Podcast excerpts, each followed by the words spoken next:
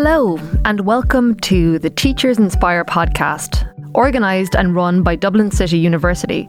Teachers Inspire is an Ireland wide initiative that seeks to celebrate teachers and to recognise the transformative role they play in our lives and in our communities. My name is Louise O'Neill, and I am delighted that I have been asked once again to curate and share with you the many uplifting stories about teachers who have made a difference in your life. Check out these stories and more on the website teachersinspire.ie. Every year, we receive nominations that make you stop and think. They remind us of the role teachers can play and how sometimes even a single sentence can impact a student in a deeply profound way. The nominations are being reviewed at the moment, but I thought it would be nice to introduce you to two of the nominators. Joining me now on the line is Sarah Doran. Sarah is based in the UK, but she went to secondary school in Baldoyle in Dublin. Um, and now, Sarah, please don't be upset with me if I butcher some of these names. Irish was not my strongest subject in school, but you've nominated a teacher from that school, Pobalscoil Neasáin, um, and she is Aisling Mhig Shamhráin. Yes. Uh, uh, did I did I did I do an okay job of that, or is Aisling going to come after me? I don't know. I, I always refer to her as Bean Mhig Shamhráin, so you know, I think okay. you did fine. um, well, I'm looking forward um, to hearing more about her. So, welcome to Teachers Inspire. Thank you. Pleasure to join you. Thanks for having me. Of course. Um, so yes, I suppose you know. I, I, first of all, I'd love to know why you decided um, to nominate Aisling. I'm gonna we're gonna be on first terms, um, first name terms with Aisling throughout exactly, this. Exactly, the best way to be. so I'd love to know, I suppose, why you decided to nominate Aisling, um, and you know what it was about her that left such a big impact on you. Yeah, I suppose it comes down to that basically, and this is going to sound a bit perhaps extreme, but she essentially saved my life. Um, and that's because when I was a teenager, I think, like a lot of people, had a little bit of a tough start at secondary school. It didn't quite go to plan. And ultimately, I ended up dropping out of school for a year didn't sit the junior cert. Can you believe there's a way around oh it? Oh my God, Sarah! I know, I know. I wish I had known. I mean, not. I, I don't obviously wish that I had had a terrible time in school. No, no, like, I am like, I wish I'd known that there was a way exactly. around the junior cert. I didn't believe me. I didn't realise till about halfway through the year that I could get around it. Um, I was at home. I was quite depressed, and I had a tutor and stuff Sarah. like that who did her best. She was absolutely brilliant. Shout out to her. She was amazing. She'll know who she is. Um, and so my parents just decided, in kind of you know all together, that this pretty turbulent 15 year old probably needed not the pressure of the State Examinations yeah. Commission, um, who are a lovely board of people, I'm sure. Uh, but so we decided I'd kind of just sit it all out. And it, for a long time, it was looking like I wasn't going back to secondary school, I'll be honest. I had, you know, the right people looking after me from the right places. And it was a real shame because I'd always really loved school. I'd been a bit of a teacher's pet, uh, yeah. full disclosure. Um, I wonder why now I'm nominating a teacher. Uh, but, uh, but essentially we were we mum had taken me on a holiday to try and cheer me up a bit. I was very lucky. And we got a phone call from a school in Baldoyle called Pobalscoil Neasáin and they said, Oh, we'll take her. Which at first I was horrified by because I was like, oh, I'm 15. I thought I'm not going ever back to school. That would be great. Yeah. But no, here was the chance to go. And so I went in and I met this woman, Bean Mhig Shamhráin, as I came to know her, and the principal at the time, Mary Carroll, who was an amazing, amazing woman. And they just said, if you want to come back, give it a go, come back for transition year. It's really low pressure. See how you get on. And genuinely, it was 100% the best decision of my life to go there because they took me in, they looked after me, they gave me the kind of fresh start that so many people don't get. And I think ultimately they just made me trust in myself and believe in myself again. And Aisling was my form tutor slash kind of year head. And she looked after me the whole way through. And honestly, she just helped me put my life back together. Yeah. I know we were joking earlier about like you know skipping um, the junior cert, but like I can't imagine at 15 thinking I'm never going to be able to go back to school again, and and like just yeah. the you know how difficult that must have been for your parents, and and I would I would assume for for Aisling and and you know for your other teachers at this school that they I suppose that they felt that responsibility of of wanting to make sure that you felt safe again, and that the school environment felt like uh, yeah, I suppose the one where you could feel like you were protected. Completely. And I think that was the thing. I remember it was the night before my 15th birthday that I said to my mom, I was like, Mommy, I don't want to go back. And she just looked at me and she could just see what I was like. And she just said, okay, Yeah. you're not going back then. We'll figure it out. And Yeah.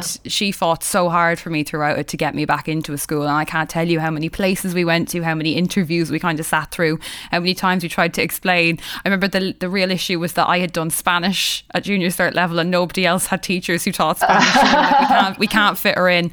But Pobalscoil Neasáin didn't have a teacher who did Spanish and they still took me anyway. You know what I mean? So it, the the thing I would say about that school and particularly about the kind of ethos it had and and I think Aisling was just the embodiment of this was that the pastoral care was their top priority. Wow. It really was. You got a great education, don't get me wrong, but it was a family and you very much got out of it what you put in and by God they made you want to put it in. They really Wow. did. Wow. Because I was about to ask, you know, if you had gone to all of those interviews, what was it about this school that stood out? Stood out? But like, as you said, obviously the pastoral um, care was obviously, I mean, it must have been just essential, um, given I suppose the point that you were at. I suppose one of the questions that nominators are asked, you know, when they're completing the online form for to nominate a teacher at Teachers Inspire, is what did this teacher teach you that has stayed with you? I think, and this might sound a little weird, but she taught me to stand on my own two feet again, if you mm. know what I mean. I was very, I'd been so vulnerable and I'd been so dependent on, on everyone else that I kind of forgot not quite how to do things for myself, but you know what I mean, just how to exist for myself, believe in myself, and kind of be my own champion. Mm. And I remember I always say that she had this kind of very gentle philosophy of, you know, I'll hold your hand when you need it held, but I'm not going to hold it if you don't need me to. You know, if you can get out there and do that yourself, you can do it. Go on, give it a go. And if you're really stuck, then come back to me. But it was just the best thing she ever did for me. It's like, you know, when they say that thing, you know, give a man a fish, feed him for a day, teach a man to Yeah. fish, feed him for life.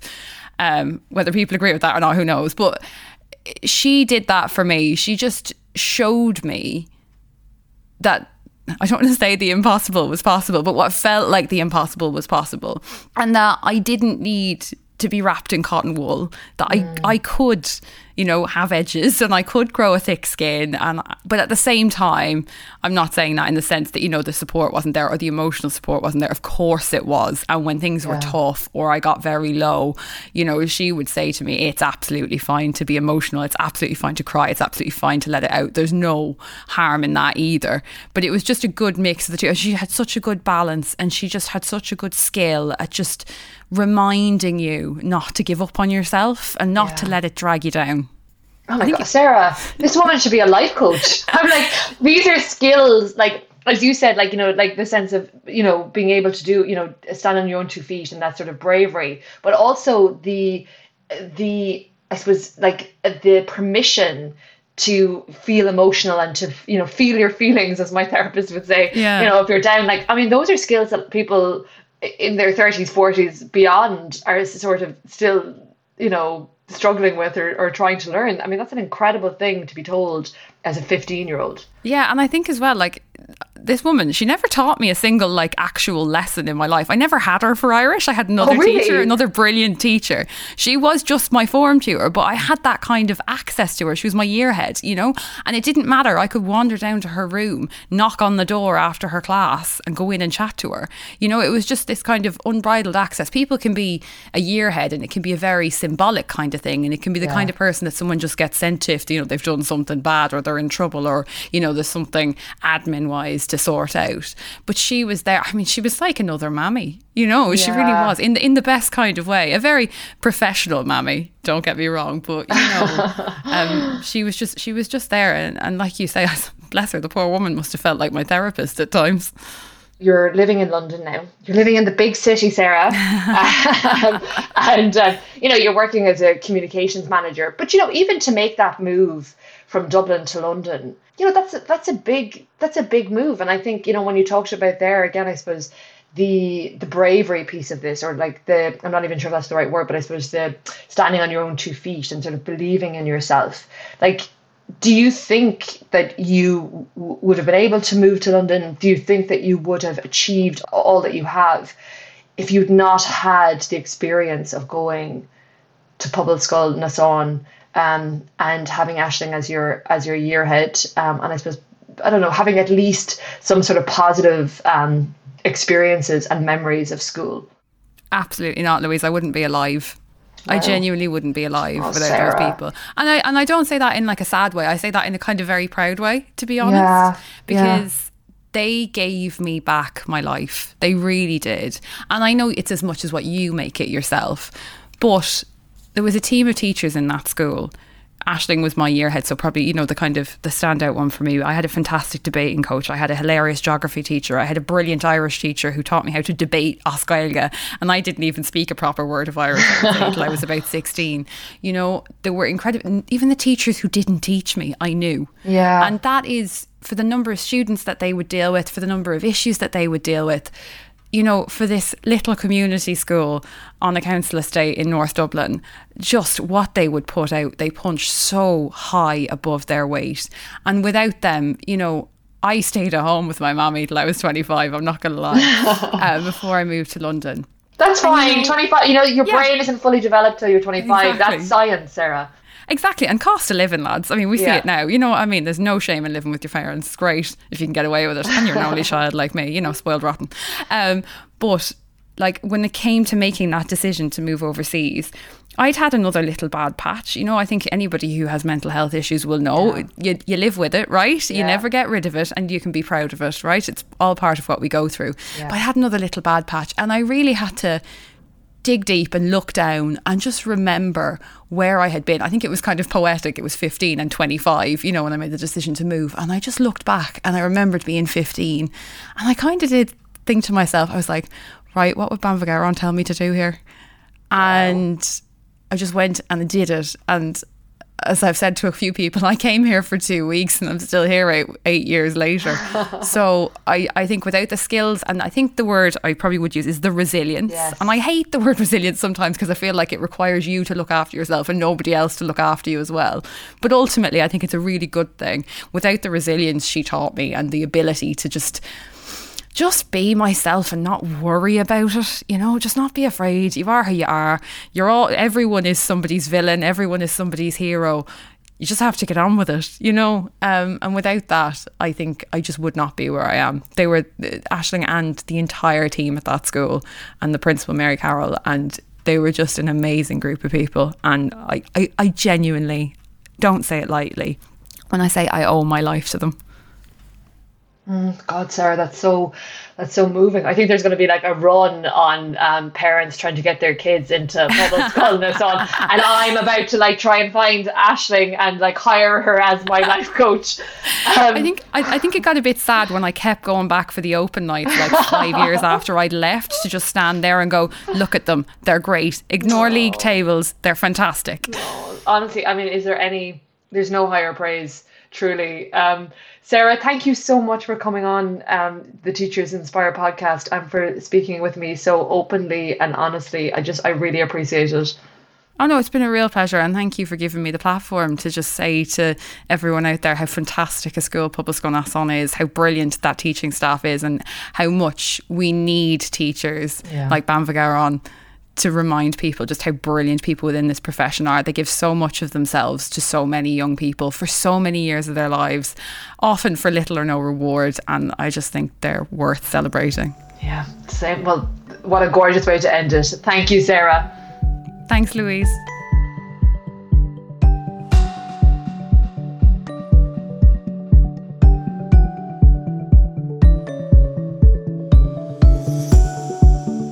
Many of the nominations that we have received over the years have focused on a teacher being there and offering support in a way that has nothing to do with the curriculum or exam preparation. So, joining me now to tell me more about why she has nominated her former teacher is Caitlin Green.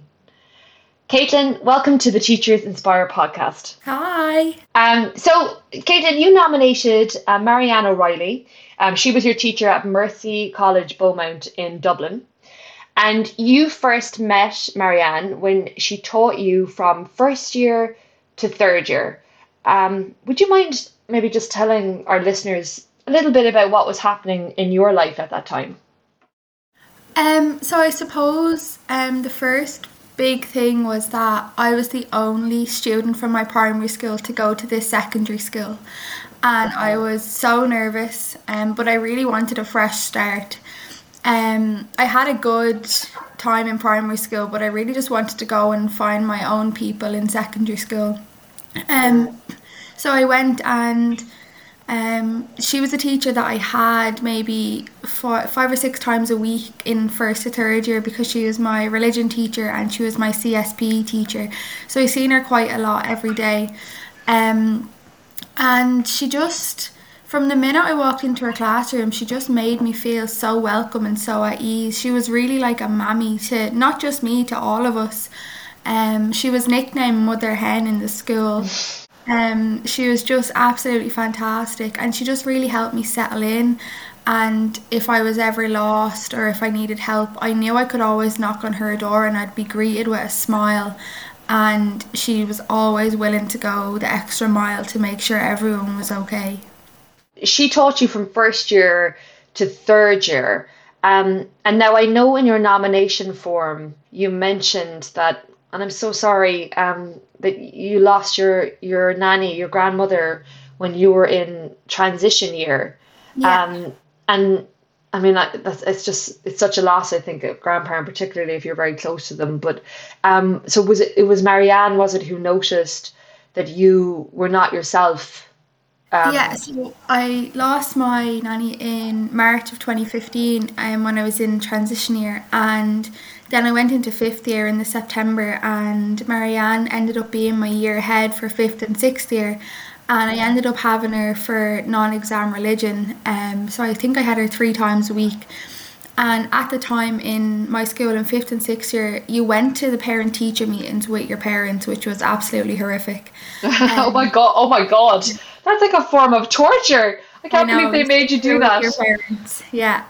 Um, and I remember sitting, it was probably the November time, and sitting with my parents with Miss O'Reilly and her asking me, could she talk to my parents alone? And I was like, what have I done? Like, I haven't done anything. I wasn't a child that got into trouble. I'd talk and talk and talk, but I was never a troublemaker, I don't think. Um, and um, I remember just kind of standing outside the hall, like my heart going 90. And then my parents came out and they didn't really say anything. They just said, Oh, like she was just saying that you're doing well and stuff. And um, the next day, my mom collected me from school and she was like, Right, don't lose the plot now, but we're going to go get some counselling. And I was like, Absolutely not. And I went anyways. And when I came out, I said, Where did this all come from? And she said, Miss O'Reilly's noticed a change in you. Um, she doesn't think you're yourself, like you're not as outgoing as you were. You're kind of like withdraw withdrawn and stuff. So um, she said we said that we'd we'd we'd take you to counselling, see see what happened, and um, when I went into school the next day, she I was always in school quite early, and so was she. And I remember waiting outside the staff room, and she walked in, and I was like, "You betrayed me. I was like, you should have told me. She was like, I'm sorry. She was like, but I'm just trying to help. And I was like, okay, I forgive you. Like, I knew that she was doing it for all the right reasons. And to be honest, it was really, it was a really crucial moment in my life. Like, I was, I was kind of just hiding it from everyone. And for her to notice was just absolutely amazing because I thought I was doing such a good job of hiding it, but I obviously wasn't. But I suppose that she had seen me from first to third year. She knew the type of girl I was, and I suppose it, maybe it was easy to see a change, but maybe it was because she knew me so well that she was able to see it um, in only a few weeks of being back in the classroom with me because I didn't have her in transition year, so she didn't see me then, um, which was honestly like I'm so grateful to her, like because it really did help in the long run after I gave in. yeah, and I was about because I mean I am a, a huge proponent um, for uh, therapy and counselling, and I think there should be sort of mandatory counselling for all students in secondary school. Like, what was the impact that that counselling had on you? Like, did it really did it help you deal with your grief? Like, how do you think that it um, impacted on you both personally, I suppose, and, and, and in the in your in your school setting? Um, I suppose it just really let me, um, like, I felt validated, you know, like, because I was kind of mm. thinking, I was like, oh, like, I shouldn't be this sad. Like, I'm not the only one to have lost a grandparent. Um, mm. I need to get over this. Um, but like, the counselling really just helped me validate it because, like, I did have a really close relationship with my nanny. Um, I used to stay with her a few times a week and stuff like that. Um, so it just really helped me to accept it. And then I was able to move on as such because I'd accepted it and I'd kind of dealt with it and I was able to talk it out. And um, then this like my school work started to improve because I actually was like do you know what? I'm I'm sad but I'm gonna turn this sadness and make my nanny proud. So I was able to turn that corner and kind of do it for all the right reasons rather than moping about and um, just not interacting in school and just kind of enjoying then my last year and a half two years of school um, because I just kind of really withdrawn. Like even at weekends, I wasn't going out with my friends from school. I just was really, really depressed. But the counselling really helped me to come out of that and to kind of accept that yes, it was hard, it was sad, and there'd still be bad days, but I couldn't let it take over my life anymore. Um, Caitlin, I know that you're well. Uh, this is what I've heard anyway. You can correct me if I'm wrong, um, but I, I believe you're studying um, and you're hoping to become a teacher in the future. Is that right? Yeah, so I'm currently in my final year of my undergrad, and the applications have started for my master's in primary teaching, hoping to start in September. Oh wow! Um, yeah. Well, congratulations. Well, you know, I hope that goes. I hope that goes really well for you. Um, and I suppose, like, I'd love to hear. I mean, do you think that having Marianne O'Reilly as your teacher, do you think that inspired you to want to become a teacher? And if so, I suppose, what do you think that you learnt from having Marianne as your teacher that you would hope to bring into your own classroom? Um, well, I've always wanted to be a teacher from the time I've been able to talk. I used to play school with my teddies.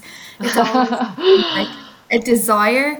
Um, but I suppose like having Marianne um, as my teacher just really taught me that yes, it's important to teach the curriculum, but it's even more important to teach your students that like they can do anything that they put their mind to. Mm. Um, like she was so good for that. Like she taught us like to be strong women and to stand up for what we believed in and even if that meant we were standing on our own. So I really want my classroom to be a safe space and I want them to feel welcome and to feel loved more than anything because you don't know what your students are coming from in their mm. own personal lives. So I want school to be a good place, not a place that they dread coming to and that was the case in in secondary school I always knew well I have her and I'm going to come out smiling no matter what way I go in. Oh, I love that. And I think, you know, so much of the work that we're doing with Teachers Inspire is really highlighting the importance of teachers, but I think also wanting to encourage more people to become teachers because we need more people like you in the classroom um, who I suppose are centering the children and wanting to make it as as safe a space um, as possible so that children will will I don't you know feel happy and and, and in school and want to go to school and yeah, so I just think that's really wonderful, Caitlin. Um, and good luck. Like you know, your your future pupils um, are are very lucky, are very lucky children. Um, so thank you so much for coming on the Teachers Inspire podcast. No problem. Thank you for having me. I'm Louise O'Neill, and thank you for joining me for this episode of the Teachers Inspire Ireland podcast. You can hear all of the episodes wherever you get your podcasts, and you can find out more at teachersinspire.ie. Until the next time.